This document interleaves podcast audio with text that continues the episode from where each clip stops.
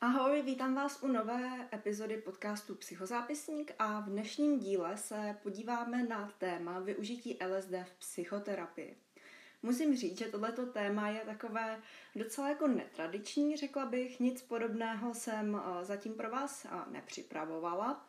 Eh, ale proč jsem tohleto téma vybrala, tak k tomu se dostaneme za chviličku. Nejdřív bych s váma chtěla dát ještě takový kratší live update, jako vždycky, dalo by se říct, a potom budu ještě odpovídat na vaše otázky, na které jste se mě ptali na Instagramu. Takže life update. Co se děje teďka v mém životě? Co se stalo za poslední týden? Vlastně se víceméně nic moc nového nestalo. Jsou dvě takové novinky týkající se školy, se kterými bych se s vámi chtěla podělit. Jednak už mám hotový rozvrh na příští semestr, což teda musím říct, že opravdu ho mám velice brzy, když za týden mi nový semestr začíná, ale zkrátka potřebovala jsem ještě nějaký čas, abych si promyslela, které předměty chci, které nechci, abych uh, spočítala všechny možné kredity a Bčkový, Cčkový předměty a tak dále. A nakonec to vypadá, že to bude asi úplně nejnáročnější semestr ze všech, které jsem zatím absolvovala protože pokud se mi vše podaří, tak bych měla mít nejvíc kreditů, co jsem zatím měla, mám i nejvíc předmětů, ale tak nějak doufám, eh, že to zkrátka zvládnu. Jsem tak nějak jako psychicky připravená na to, že to teďka bude asi náročnější, že nebudu mít tolik volného času, budu se muset té škole věnovat víc, ale já jsem si to takhle udělala na schvál, protože jak určitě víte, tak jsem ve druháku a e, ten třeťák už si chci nechat takový volnější, takže zkrátka z toho důvodu jsem si toho teďka dala co nejvíc, abych pak ve třetíku to měla volnější a měla jsem čas na psaní bakalářky a učení se na státnice. Takže to by byla e, první novinka. Jinak, co budu mít konkrétně za předměty, e, které se týkají psychologie, protože mám i pár nepsychologických předmětů, jako třeba ginekologie v antice, to mně přijde docela jako vtipný nebo zajímavý, ale musím říct, že tady na ten předmět se těším asi úplně nejvíc, jsem na to zvědavá, jaký to bude. Uh, tak teda co se týče těch psychologických předmětů, tak to bych vám asi řekla až v průběhu semestru, třeba co mám, nebo na konci semestru, jako jsem to dělala uh, vlastně teďka. A, a řekla bych vám, který předmět mě bavil, který mě tolik nebavil, který byl náročnější a tak, protože si je někdo z Masaryčky nebo studuje přímo psychologii na filozofické fakultě jako já, tak si myslím, že by se vám to mohlo hodit, ale určitě i těm, kteří ještě psychologii nestudují a jsou třeba na střední škole, tak myslím si, že by to pro vás mohlo být zajímavé, ale zkrátka chci ještě počkat, abych vám k tomu mohla i něco říct. Jinak teda, jaké jsou zatím moje dojmy z příštího semestru, kromě toho, že to bude asi hodně náročné, tak musím říct, že se zatím na ten semestr netěším. A to z toho důvodu, že bude zase distanční formou. To znamená, že se pro mě vlastně nic nemění, což je na jednu stranu fajn, že můžu být doma, ale na druhou stranu já už bych opravdu chtěla do té školy jako jít, výdat se se spolužákama, s kamarádama. Už mi to hodně chybí a musím říct, že jako ten kontakt s těma spolužákama vždycky ten semestr udělal jako lehčí, nebo jak bych to řekla, protože vždycky sdílená nějaká starost nebo problém, tak je hned poloviční problém, že jo? A je to opravdu takový komplikovanější pak už na té vejšce, protože o, ani jeden můj kamarád, kamarádka ze školy nejsou z města, odkud jsem já a bydlíme od sebe docela dost daleko, takže sice kontakt s nima udržuju, ale zkrátka není to takový, jako kdybychom chodili do školy, takže to jsem tady jenom chtěla říct, že zkrátka Musíme to ještě vydržet, hol to bude ještě distanční formou, ono teda je to takový, že nám jako přišel mail, že teda začínáme online formou nebo distanční formou a je to takový jako na podzim, jo, kdy oni nám na začátku řekli, no zatím to bude takhle, uvidíme, jak to bude dál.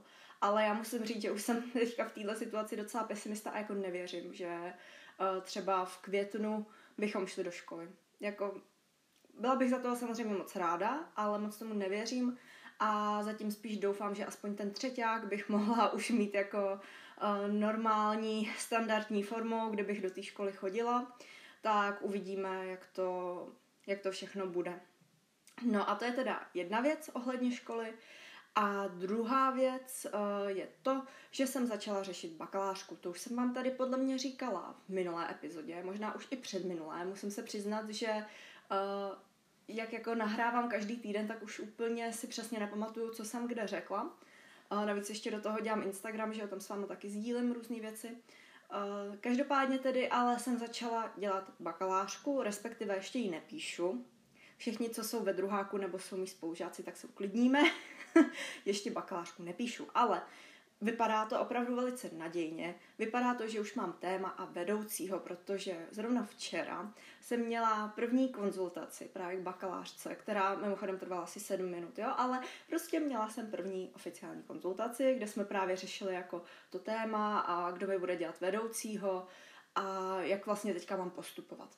No a já bych vám moc ráda řekla to téma, ale ještě raději počkám, protože vlastně co mě teďka čeká, je to, že budu psát anotaci a ta anotace pak musí být uh, vlastně schválena a potom, co bude schválena, uh, tak se to budu moct zapsat vlastně do ISu, to téma nebo název té práce a vedoucího a pak už bych vám to mohla říct. Teda si myslím, že teoreticky už bych to mohla říct teď, ale asi chápete, nevím, jestli to vyjde, mělo by to výjít, ale není to ještě stoprocentní a já raději říkám věci, až když jsou stoprocentní. Takže mm, třeba už příští příští epizodě vám to budu moc říct. Já si teda myslím, že asi ne. Myslím si, že to bude chvíli trvat, než se ta anotace schválí.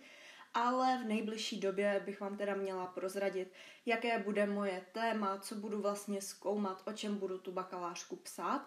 A musím říct, že není to to téma, který jsem chtěla mít původně. Původně jsem chtěla psat o synestézi, takže synestézie se to netýká. Týká se to něčeho úplně jiného. Um, ale musím říct, že se na to moc těším, ale je to takový trošku kontroverzní téma. Uh, takže to jsem tady jenom tak jako chtěla říct. Uh, moc se těším, až to s váma budu moc dílet. A celkově se těším i na to, že s vámi budu moc dílet to, jak se vlastně ta bakalářka jako píše, tvoří, jak se vůbec má při psání takové práce postupovat, protože já nevím, jak je to jinde na, uh, na jiných školách vysokých, ale třeba my jsme doteď neměli žádný povinný předmět, kde bychom se o tom bavili. Samozřejmě měli jsme metodologii, měli jsme už statistiku jedna, ale jako vím třeba nějaké základy metodologie, ale nikdo nám vyloženě neřekl tak, takhle vy si zvolíte téma, takhle vy si ho vymyslíte.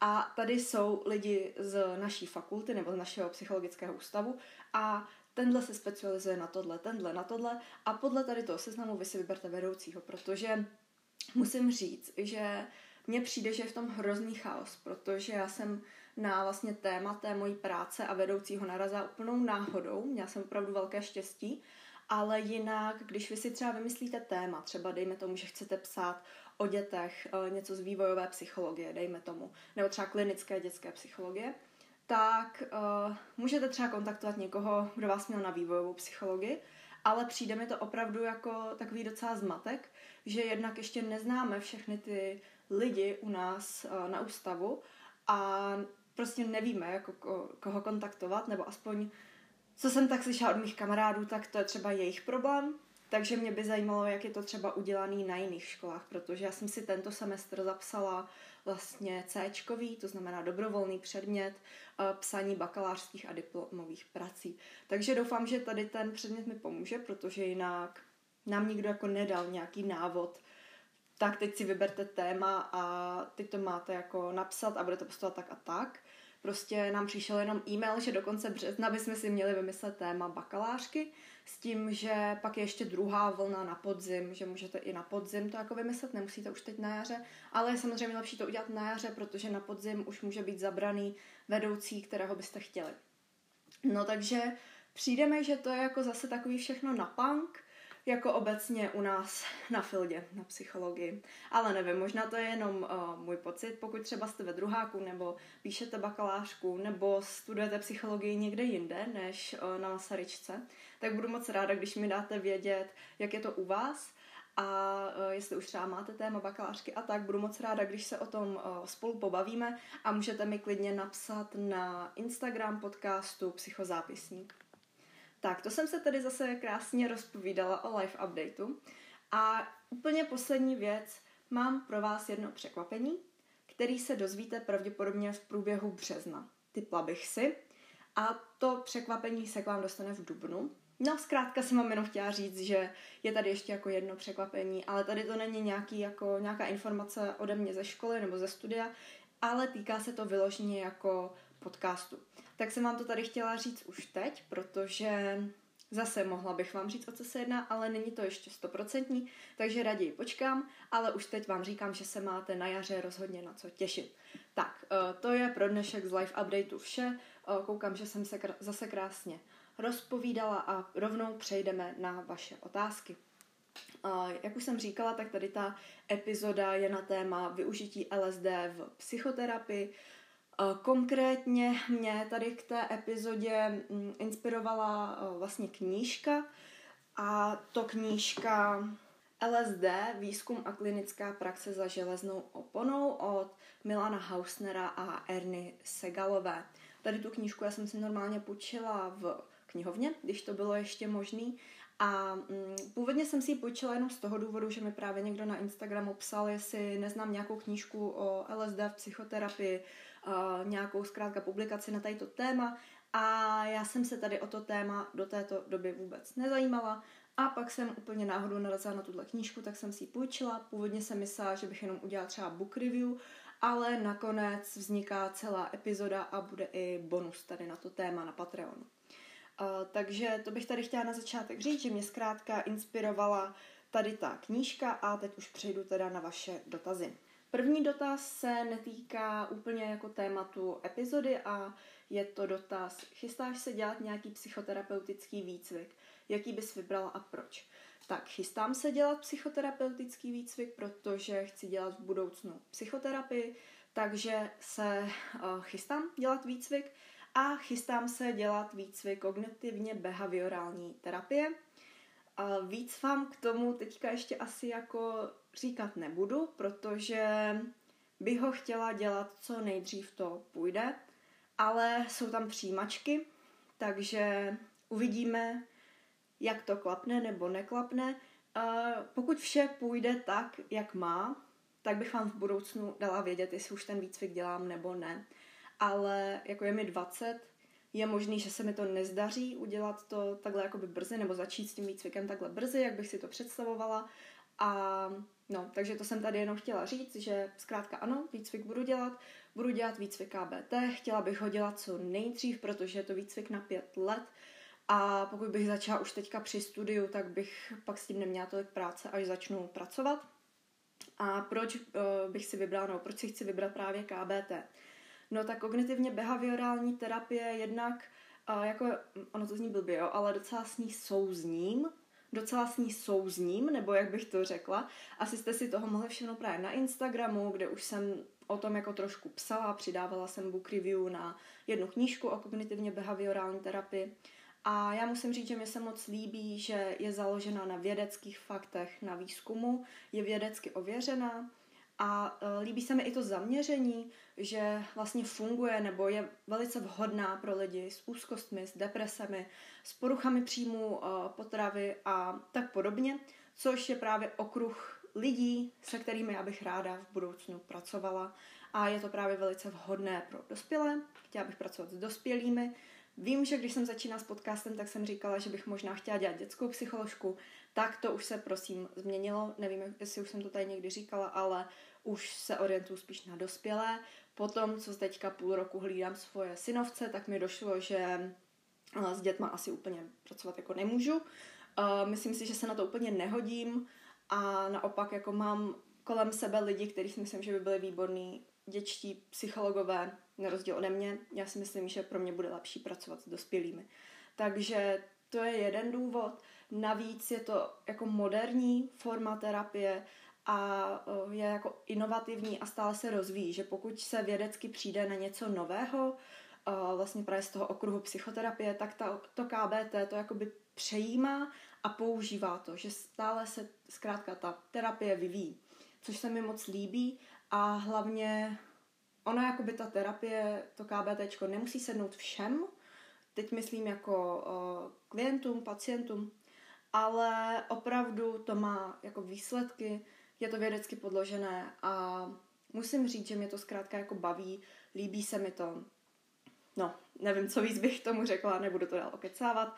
A, takže tolik k první otázce. A druhá otázka je, existují nějaké záznamy o spuštění duševní poruchy po užití LSD? Tak, tady na to odpovím naopak velice stručně. Ano, existují. A víc vám řeknu v průběhu epizody. Jediné, co teď řeknu, je, že ano, existují takové záznamy nebo případy, ale je nutné podotknout, že to jsou spíš případy lidí, které, kteří berou LSD jakoby sami, neberou ho pod nějakým odborným dozorem, nebylo to v rámci uh, zkrátka té třeba terapie formou LSD, ale je to někde, nevím, v klubu, na party, kdy to může být z toho důvodu, že to není čisté LSD, to LSD je s něčím smíchané, nebo to třeba vůbec není LSD.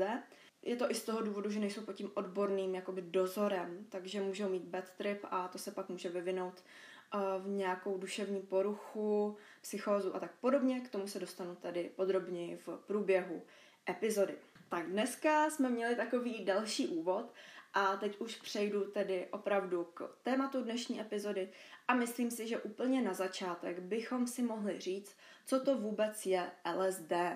Tak, LSD se jinak říká také dietylamid kyseliny lysergové, a je to bezbarvá krystalická látka využívaná jako halucinogen. Mimochodem, jak když jsem tady to pro vás hledala, ty informace, tak mi to přišlo hrozně vtipný, protože přesně takhle my jsme se učili jako chemii na Gimplu, jo? že se vždycky řeklo, já nevím, třeba H2O nebo nějaká sloučenina. Teďka mě vůbec nic nenapadá, protože hm, chemie není úplně můj obor. A vždycky jsme si pak přesně řekli, jako je to bezbarvá krystalická látka, nemá vůni ani zápach, bla, bla, bla a prostě takovýhle charakteristiky, tak mi to přijde vtipný, že uh, vám to tady říkám v psychologickém podcastu, ale myslím si, že je to jako důležitý vědět, o čem se vlastně bavíme. LSD již v nízkých mikrogramových množstvích vyvolává silné účinky a na LSD nevzniká závislost a má extrémně nízkou toxicitu. Po požití drogy se mohou vyskytovat nežádoucí psychické reakce, odvíjející se od psychického stavu jedince a jeho historie užívání psychotropních látek. Mezi tyto reakce patří úzkost, paranoia, milné představy, extrémní pocity deja vu a myšlenkové smyčky. A takovéto reakci se přezdívá bad trip a vlastně k takovéto reakci dochází, pokud se ten jedinec nachází třeba v nějakém špatném prostředí nebo má jako v uvozovkách špatně nastavenou mysl.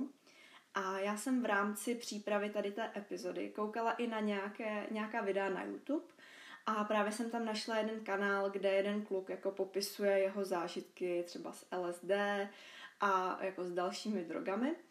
A právě tam říkal uh, jako typy, co dělat pro to, abyste neměli bad trip.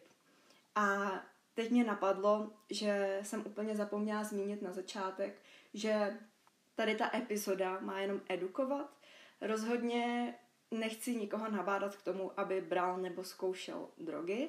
Zkrátka bych vám tady chtěla jenom přiblížit to, jak se LSD v minulosti zkoumalo, na co se používalo uh, v souvislosti s psychologií, psychoterapií a mm, Zkrátka, tahle epizoda má být pouze poučná, nemá nikoho nabádat k tomu, aby bral drogy nebo je nějak nelegálně držel. Takže to bych tady chtěla na začátek zmínit. No, na začátek, podle mě jsme jak v půlce epizody. Anyways, to tady zmiňuju, abych prostě se nedostala do nějakých problémů, protože, uh, jak říkám, máte se dozvědět jenom nové informace a nemá to nikoho k ničemu nabádat.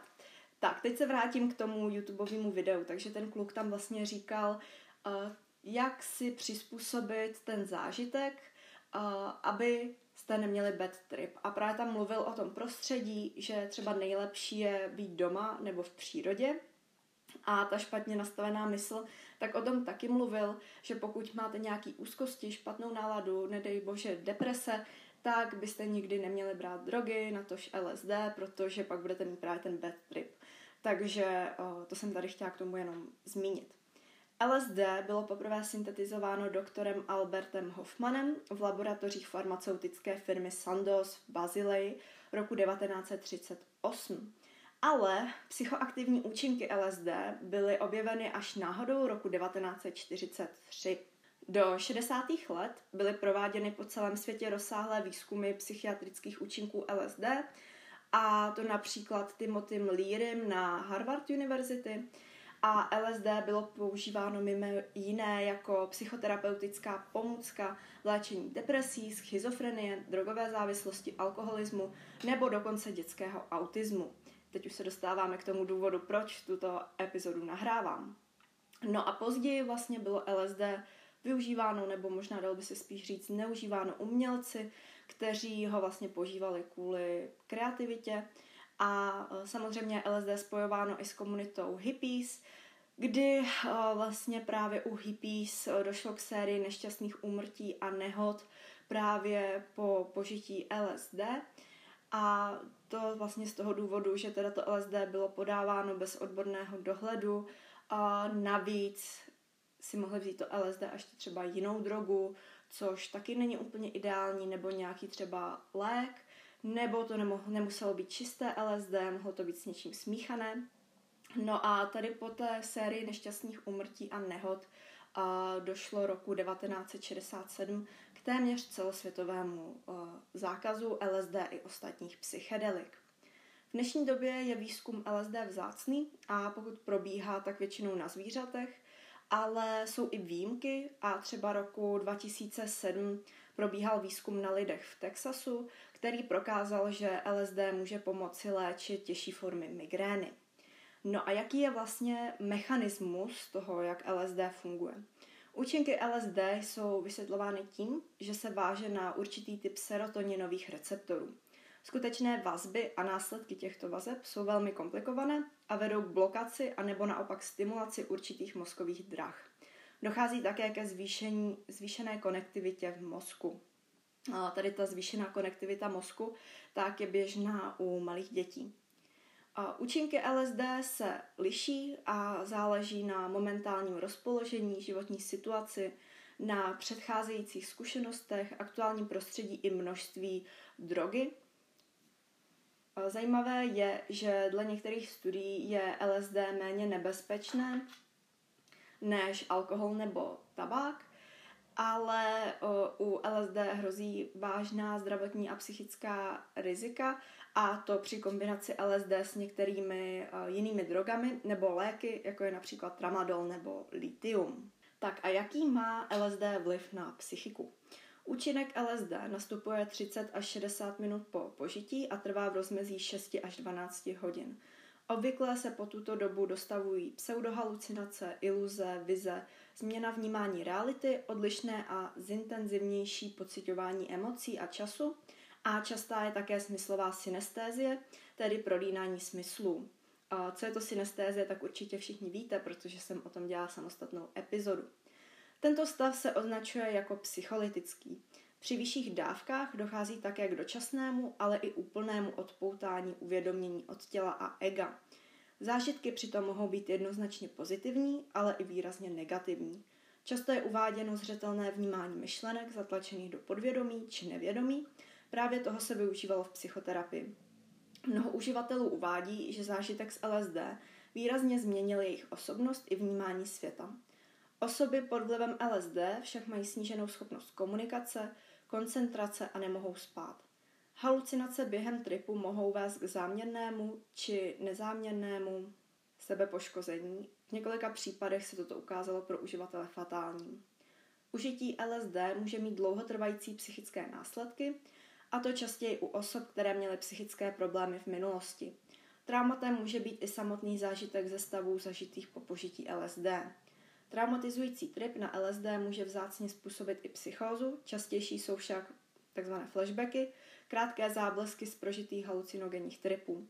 Některé studie uvádějí, že LSD může u osob trpících schizofrenií zhoršit průběh nemoci. Takže tady doufám, že jsem odpověděla na otázku, eh, která mi byla položena na Instagramu, kterou jsem říkala na začátku. A uh, teda LSD opravdu může mít negativní vliv na psychiku člověka ale ještě bych tady chtěla okomentovat to, že jsem vám před chvíli říkala, že některé studie tvrdí, že třeba tabák a alkohol uh, mají horší vliv na člověka než LSD.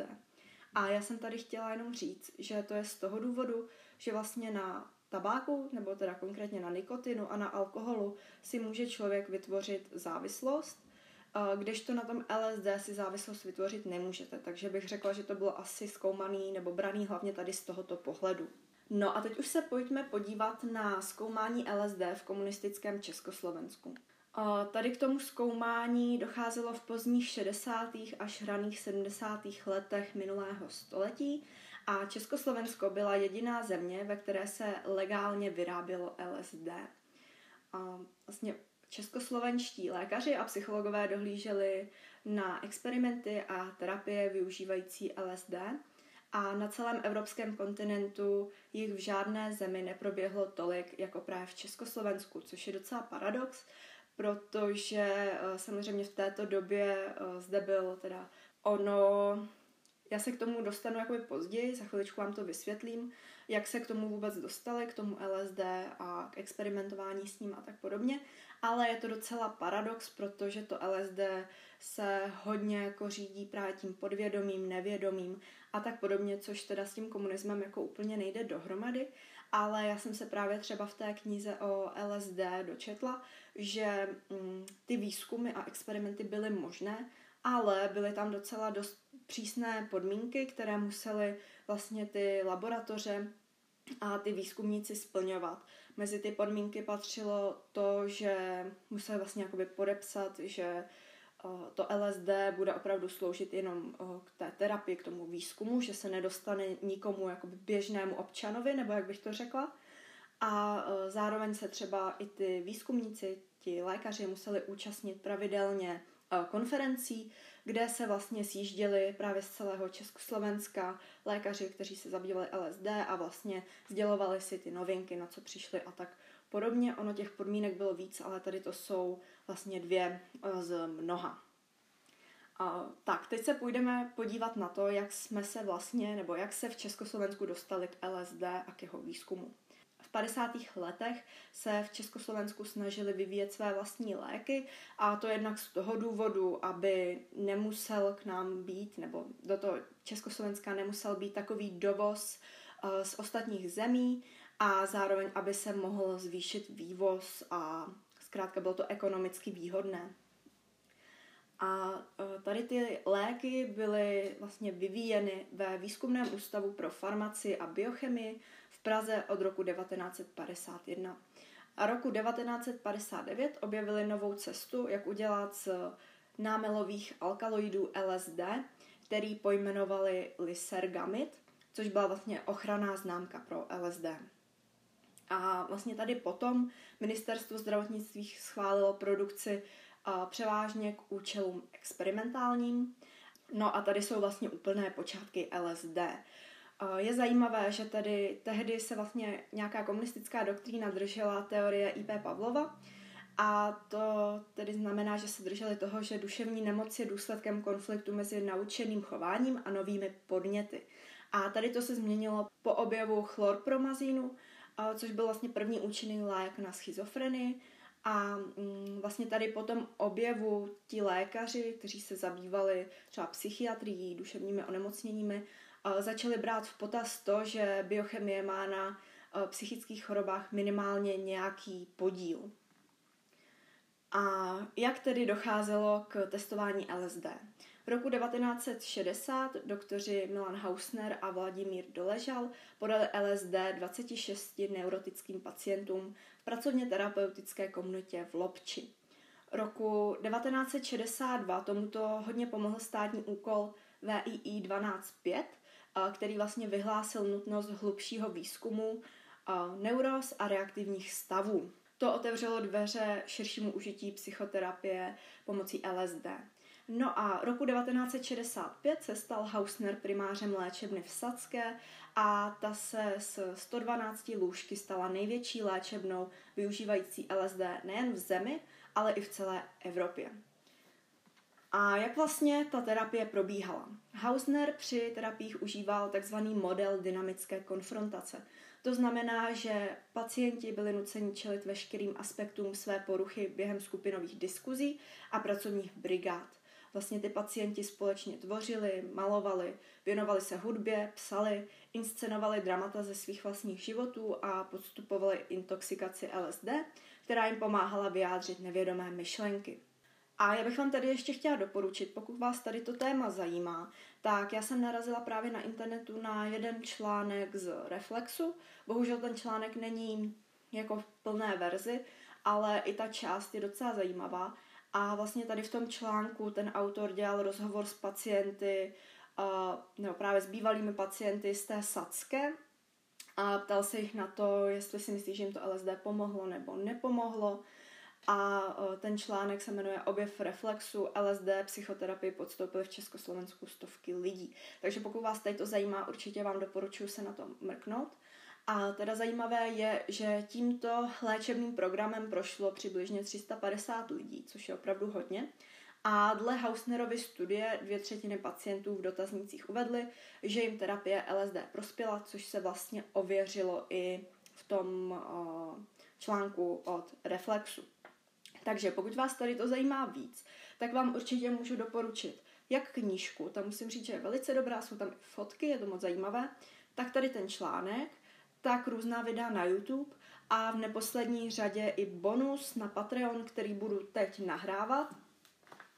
Budu tam mluvit trošku podrobněji o té formě té terapie, kterou využívali.